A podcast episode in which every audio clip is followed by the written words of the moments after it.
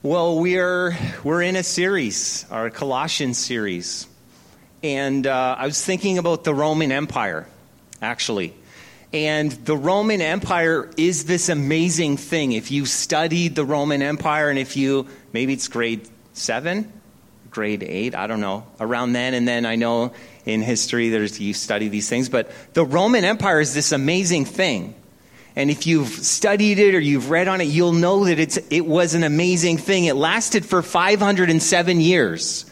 And uh, the people who lived in it thought it would last forever because it was such an amazing and powerful thing. The Roman Empire brought all sorts of things, benefits to the people living in it. They brought civilization. Um, they built roads. That was one of the things the Roman Empire was known for. The soldiers, wherever they went, they would build a road. And so the roads brought trade and commerce. You could travel back and forth to different places a lot more easily than you could before. There was um, sewers that they built, and they developed concrete so that buildings would last longer and be better quality. Um, they had this idea of justice that they brought. So law and order came with the Roman Empire. There was democracy. The military brought a security and a safety, a peace to the places that they pacified, obviously, after the war of pacification. And then there was peace. That's what the Roman Empire brought. And it was 5 million kilometers squared. Like, this is, this is a huge area that experienced this. And if you've read about Julius Caesar, you'll know Julius Caesar was an amazing guy too. And he's the one who kind of brought about the empire of the Roman Empire. And, and it was his life. He's a brilliant military genius. He's a, a visionary leader. His, um, his leadership qualities to be able to move his nation forward into becoming an empire, it's an amazing story. It's not actually a big surprise that when he died, they worshiped him as a deity, as a god, because of his life. Paul is Roman. Paul is Roman. The Colossians live in the Roman Empire, they're a part of it. And so when we read, when we look at this letter to the struggling believers in the church in Colossae, we should envision their world. This was their world. A known kingdom or a known world under occupation. It was an empire with the emperors claiming deity. It was a kingdom that was unrivaled anywhere ever. There was this heavenly pantheon of gods you could choose from. There was a throne that held things together. There was a power that united the world. There was a dominion that looked like it would never end. So when Paul puts this hymn, this song, this poem, and he writes it to the Colossians, and we're going to look at it this morning, you guys, this thing he writes to them, it's, it would be like treason. I don't know any other way to see it. At least it would be revolutionary. This idea that Jesus is not just one more rival to the Roman throne, that he's not just one more conqueror or just one more kingdom, that he's not just one more deity to mix and match with the, all the different gods or traditions the good news that's bearing fruit around the world and in us, Paul says, is anchored to this one thing that Jesus stands alone. That Jesus is above Rome. That Jesus is above all gods. That he is preeminent. So let's read it this morning. Let's read this section. We're in Colossians, we're in chapter 1, and uh, we are at verses uh, 15. We're going to read 15 to 20 today. This is what it says. This is what Paul writes.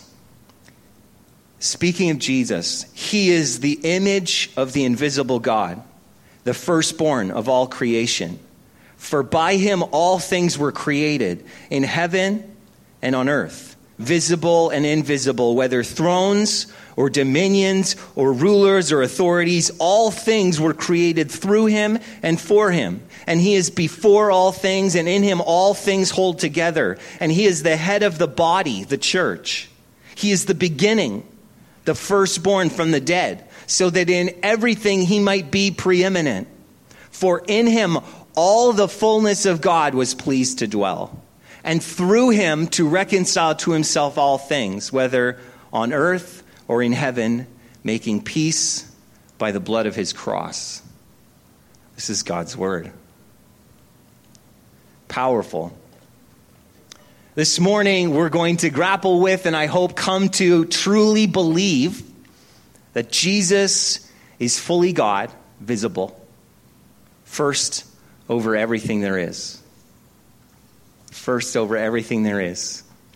I don't know about you, but sometimes I wonder when I'm reading through, say, Acts or something, the story of the early church, I kind of wonder, like, what songs did they sing? Or, you know, what was their. What was their go-to? What was their hit song? You know, did they have like a Hillsongs Jerusalem that like was pop pumping out the hits, or did they have like a Bethel Antioch that was like, oh yeah, let's we want to go visit that place because you know they write really good music, or like, you know what? What are they singing? What what's what's on their heart? What what comes out? And um, it's easier to see it in Greek. Apparently, I don't know because I don't actually speak Greek yet. Going to learn Greek at one point here. But English steals some of the poetry from this passage. Or we might see it more clearly or more easily. At any rate, when we read it, we can feel like there's something a little bit different about this part. And there's a symmetry and a style that's different than the verses that come before it and the verses that come after it. And so people looking at this, the scholars and the historian, the commentators, they look at this and they say, this is different. There's a poetry to it. There's a, almost like it sounds like it's a song that Paul is quoting, a hymn, maybe from the early church.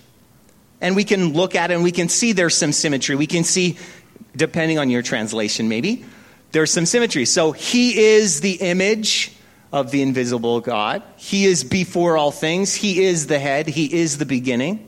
There's this He is, He is, He is, He is, all these different parts. There's also a refrain that happens twice in this section, and it is in Him and through Him and to Him. And you'll notice that it comes at the beginning, in Him and through Him and to Him, and then it comes at the end, in Him and through Him and to Him. And so when they're looking at this, they say, This seems like it's poetry at the least, at the best, it's a song, it's a hymn that they would have sung that he's quoting back to them. Um, it's like as if Paul was writing to a church in Nebraska and he wrote, uh, he put in the lyrics to What a Beautiful Name, which we sang this morning. He could have done that and put in these lyrics that we sing that are true, and he's sending, you know, hey, let me remind you of this song we sing, this truth here. It's beautiful. N.T. Wright says, Someone who writes in this way wants his or her readers to stop and think. And Paul and Timothy, as they're writing this and they put this in here, they want their readers to stop and think. And so they change the way it sounds, put in the song. It starts with Jesus, the visible God. Jesus, the visible God. We're going to go through the different sections, so you're going to have to track with me, okay? Get your, pull your pants up, get your pen ready. We're going to we're going to track this song all the way through this hymn. So, Jesus, the visible God. Jesus, the visible God. It says, He is the image of the invisible God. Now, it's interesting because mostly we hear, like, you know, we are made in the image of God. That's the, that's the talk from Genesis. We're made in the image of God, but it doesn't say that. You know, we are. We're made in the image of God. We are like God, but not like God. We are bearing qualities of God while being distinctly not God. That's what it means to be made in the image. We're similar, but different. And we were meant to be reflections of who God is, of his character, and who he is. And we failed. We fail, we failed, and we still fail to reflect God accurately. I heard one description uh, from a speaker who said, This is sin that we, whenever we fail to accurately reflect God, whether it's in our actions or our thoughts or what we're doing, when we fail to reflect who God is accurately, make him visible, we, we act in sin. a description of it. But Jesus isn't, doesn't say here he's made in the image of God. It says he is the image of God. He is a perfect reflection of the Father.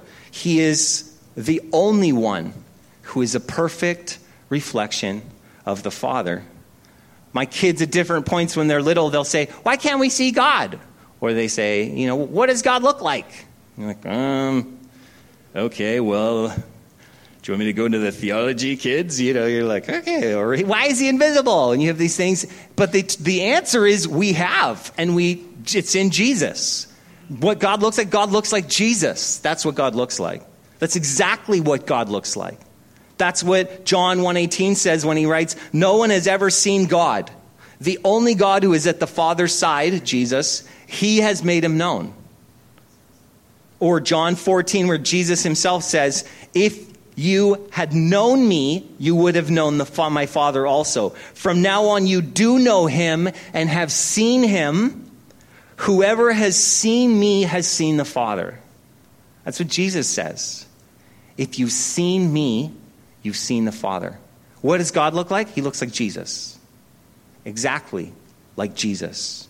Jesus who loved, Jesus who healed, Jesus who had compassion, Jesus who was angry at injustice, Jesus who called the outcasts to come and follow him, Jesus who touched the lepers, Jesus who ate with sinners, Jesus who found a lost people, Jesus who gave his life for our salvation. Jesus, who rose victorious from grave and from death.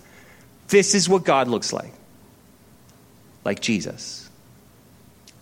And then it says Jesus is first in all creation, firstborn of all creation. Now, don't be confused when Paul says Jesus is the firstborn, he doesn't mean Jesus was born right before Genesis 1 1. Jesus was born, and then it goes into Genesis 1 1. That's not what Paul means. And we know that because he explains. He talks more about it. He says, you know, by him and through him and for him or to him, everything was made by Jesus, for Jesus, and through Jesus. And so it can't be that Jesus is like, oh, he's the first creation and then the rest of creation, he just got to be the first thing. That's not what it means when it says firstborn. If everything was made by Jesus, through Jesus, and for Jesus, that's saying something different. John 1 2 to 3 says, Jesus, He was in the beginning with God. All things were made through Him, and without Him was not anything made that was made. That's a powerful statement about how Jesus is God. What does it mean? What does it mean that everything was made by Jesus, for Jesus? There are some implications for us and for our world. The first one is that, that the, this is God's world. The world belongs to God. He made it, it's His. In uh, the Roman and the Greek stories of how the world came to be, so the Romans would often borrow from other stories people they took over, they'd be like, oh, yeah, we like that story, okay, and they'd take it on. And so the Roman and the Greek story are very similar, and it comes out of the world is made out of chaos or out of, you know, depending on the story version, there's, you know, a God who makes the world. But the world is not a good thing, it's a bad thing. It's a, it's a thing that what, that's not, there's not positive things about it. And then people are made, and, you know, Pandora opens the box, and there's all this evil that's let loose as well.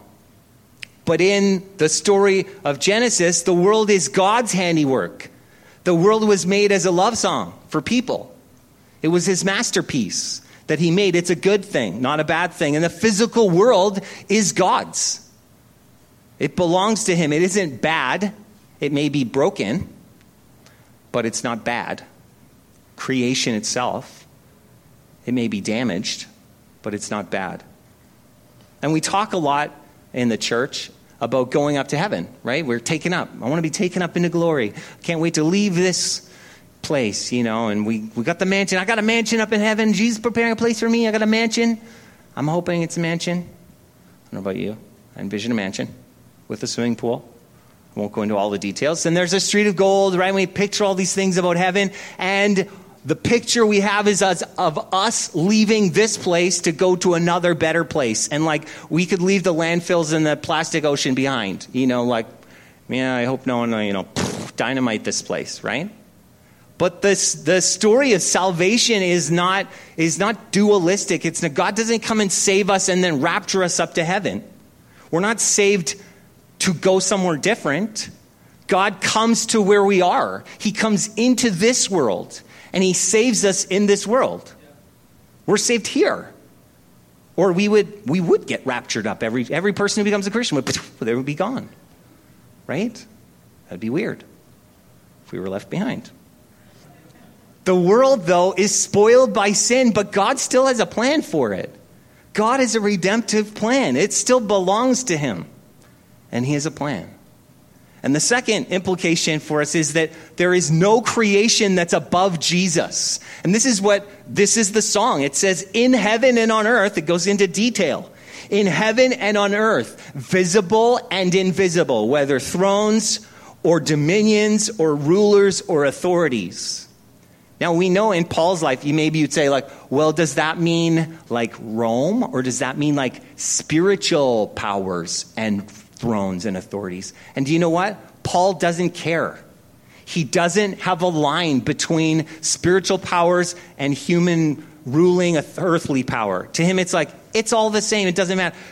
Jesus is above all of it. So you could try to figure out which one he's talking about at any given place. He's talking about all of it. Jesus is above all of it. This is so good. If you're a Christian, this is such good news. You guys look like you're still sleepy a bit. This is good news, right? Is this good news? Yes, it is. There is nothing to fear. Andrew said it this morning. We have nothing to fear. There is no adversary. There is no spiritual power. There is no principality. There is no government. There is no enemy bent on death and destruction that I need to live in fear about because I belong to Jesus, who is above all of it. You guys, Paul is writing this letter from prison. From prison. Do you know where he's in prison? Probably Rome. He's writing these words from Rome in prison his life, his church planting ministry, his future, all of it hanging on the whim of a petty emperor who thinks he's God. And Paul writes, for him and through him and to him is all the power and the glory. Jesus is first in creation, and Jesus is first in all things. I love this. This is such a great, beautiful part. Do you know, one, uh, one commentary calls this passage the most important Christological passage in the whole New Testament. Like, people are saying this. This passage. And you're like, awesome, we can talk about it today. This is so exciting. I'm excited. Jesus is first in all things. This is a question I, re- I read recently. And the question I'll ask you is what percentage of what you did yesterday was spiritual? Or maybe just like an average day, maybe like, oh, Saturday, I don't do anything spiritual on Saturday. I mow my lawn and I sit around, or like, I don't know. Maybe on an average day, we, if we looked at it and we analyzed our day, maybe we'd say, oh, I had morning Bible and prayer time. So that's spiritual, check, okay. And then I had a shower. That's earthly, unless, oh, I, I was, maybe I sang a worship song, so then it's spiritual, okay. It's kind of both. Maybe uh, then I had breakfast, and that's very earthly. I commuted to work. It's earthly. Uh, I worked at my job. Pretty earthly. Made some jokes around the water cooler. They were very earthly jokes. Won't tell you what they were. And then I commuted home, which is pretty earthly. Uh, I prayed over dinner, which maybe for you or for me, depending on the day, could be earthly or spiritual, depending on how much we actually prayed or we were just saying words and then we would eat dinner, and that would be earthly, and then we would have TV time, and that would be earthly, and it would probably, the later it got, maybe get more and more earthly. I don't know, depending on what shows you're watching, and then it's bedtime. And so we look at our day and we say, oh, yeah, not great. Like my, my spiritual earthly division, it's not a good mix here. I got to get my spiritual percentage up. The funny thing is, if we asked a Hebrew person, hey, what's your spiritual earthly percentage? They'd be like, what? Because they don't even have a word for spiritual. It's not a thing. Everything is spiritual. They would say, What? What are, you, what are you talking about? Everything is spiritual. It's not one thing or the other. It's like, oh, yeah, well, Bible time is spiritual. Like, John Mark Comer writes this. He says, The cosmic, gargantuan, 24 7 kingdom of God cannot be shrunk down to a few hundred people singing songs in a nice building for an hour every weekend. This is our spiritual life? No. No. Or Paul writes, and he is before all things, and in him all things hold together. There's a, if there's a theme for this hymn, we could call it all things. And if you read it out loud, you'll be like, all things, all things. Well, there's a lot of references to all things. In five verses, there are eight references to the word all or everything. We count them, eight. And it's this Greek word. The Greek word is pas. Pas. And it means, you guessed it, everything. So weird, right? Everything. that was a joke. It was a joke. Everything. Or you could translate it the totality the totality or all that exists. This is this word pas. And when you hear this song and you read the passage and you reflect on the words, there's a refrain that keeps happening over and over and over. All creation, all things, all things, all things, all things, everything, all fullness, all things. You hearing it yet? So, what things in your life don't fit the all things of Jesus? The laundry, parking spots, my health, my TV shows, my finances, my job, recess at school, my parenting, my children, my spouse, my leisure time, my Netflix, my food consumption, my depression, my fear the dishes, my sex life, my video games, my cancer, my grief, my pride, my hopes and dreams, my disappointments, my doubt. You guys, Jesus lays claim to everything in your life. There is not a secret corner of your life that he does not lay claim to. All of it. Everything. So, what does this mean?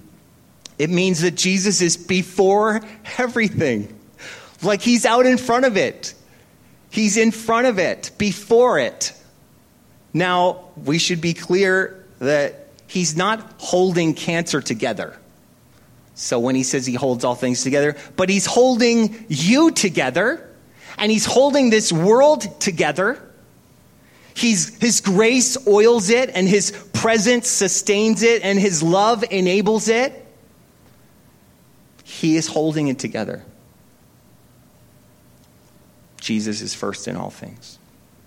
And Jesus is head of the church. He's first in the church. There was a, a little boy who was watching his father, who was a pastor, writing a sermon. And uh, the little boy says, Well, Dad, how do you know what to say?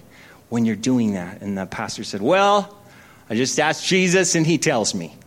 And little boy said, Well, then why are you crossing so much out? You know, as you go. The problem is we, we think, we might not admit it, but we, we think often the pastor's the one in charge of the church, right? And don't, like, don't nod or anything. You just, you just keep it inside. But you know what? Sometimes, sometimes we put the pastor up on a pedestal and uh, we, you know, deep down, we won't say it out loud, but that's what we do. And we'll we'll elevate them, and then we'll idolize them, and then they'll disappoint us. Should I change the pronouns? I will disappoint you. When we put put the pastor up, the pastor is not the head of the church. Jesus is the head of the church. He's the head of the body. Don't forget Paul is writing to the Colossians, and they have issues. There's stuff going on there. Remember? People were teaching, preachers were preaching, leaders were leading. and they were leading them in a way that was leading them into trouble. John, John writes in John in, in 3 John to another church, and this is what he writes. He says, But Diotrephes, who loves to be first, will not welcome us.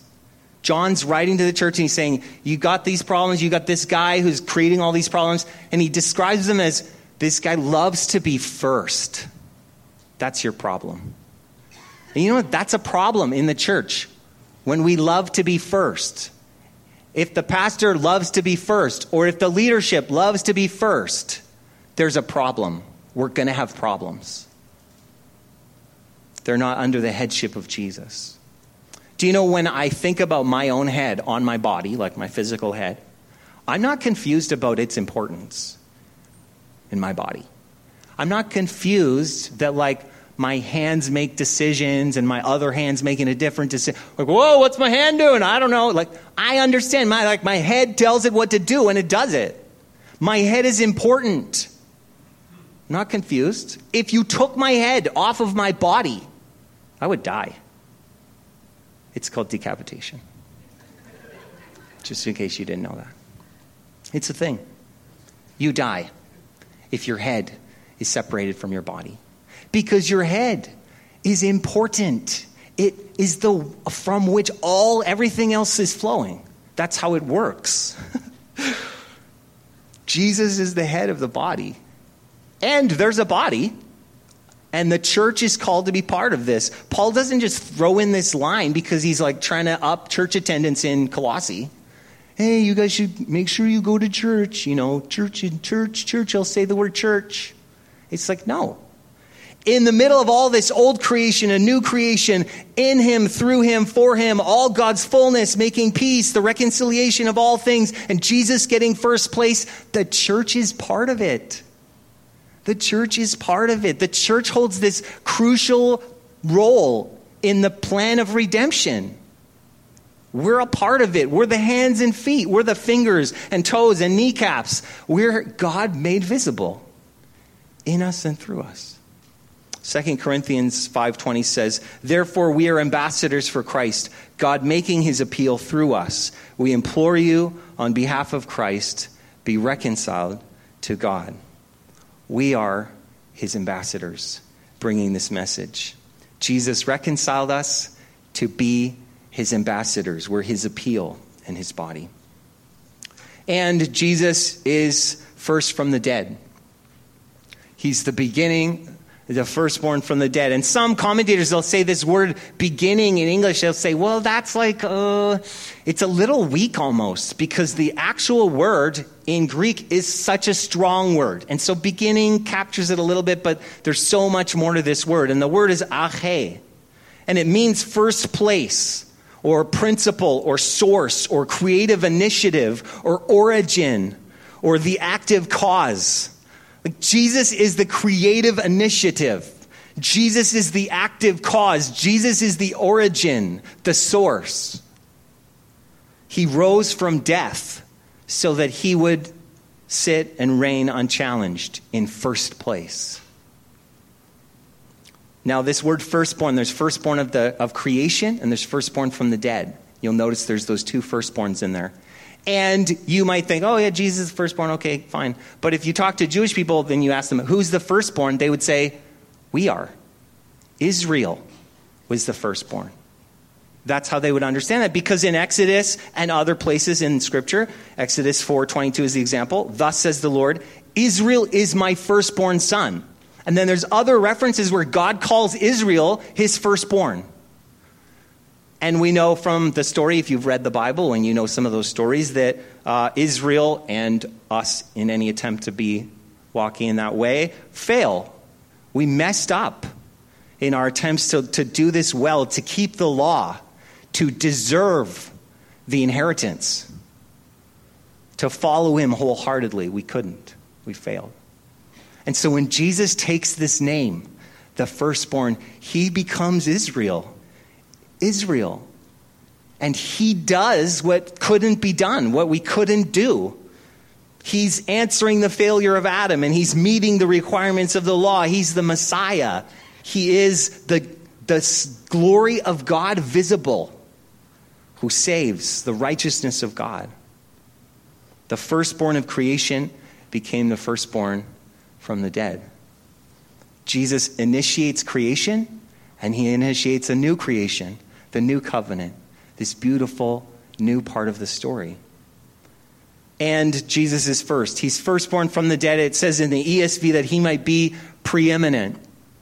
And in different translations, you'll see different words because this is like, it's a strong and powerful statement. Preeminent, or NIV, if you have that, you'll read, he might have supremacy.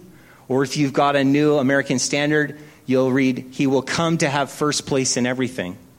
Now, the New American Standard is more literal, so it's more exact to the words, which sometimes can be harder to understand. And the NIV will apply sometimes so that you can understand it a little more easily. So the NASB is actually the closest to the actual language where it says, He will come to have first place in everything. This picture of first place. Like He's the winner. He's, he, he got first place, He wins. That's the deal. Jesus conquered in death and resurrection so that he would be the winner. And if the, the hymn had a thesis, this might be the thesis. Jesus, creation, Jesus gives his life and raises from the dead in order that he would be first. My mom used to talk about uh, when I was growing up that, you know, it's like if you imagine you have a throne in your heart, and she would say, you know, you invite Jesus to come and sit on the throne of your heart. And we do this. And then, but every day you have to still invite Jesus to sit on the throne, or you could sit on the throne. You can do your own thing still, even though you're a Christian. And of course, people can also have the enemy come and sit on their throne, which is crazy to me that you would want someone who's going to steal, kill, and destroy your life to sit on the throne of your heart, but you could do that. Mostly, I think you and I wrestle with Am I leading my life? Am I first? Or is Jesus first? And as I walk out my day to day life, does Jesus sit on my throne or do I? Jesus like, oh, I have a chair for you, Jesus. Just sit over there. You're kind of my counselor. You're just going to give me some advice sometimes if I really mess up. Who's first? Who sits on our throne? Because Jesus didn't die and rise from the dead so that he could sit on your chair next to your throne. Now, we've almost made it. Are you still with me? this is a lot. There's a lot here, right? Okay, we're kind of racing through a little bit. Each section, there's so much here. The most important Christological passage of the New Testament. Okay? Stay with me. The last refrain come is a connection to that first refrain, which is in him and through him and to him. So in him everything was made, and through him and unto him everything was made. And then, of course, if you know the story, we blew it. We messed up royally. We just trashed everything. We, we made a mess for ourselves, our own lives. We made a mess for creation, for the world. And we made a mess of our relationship with God. All those things are damaged by sin. Right?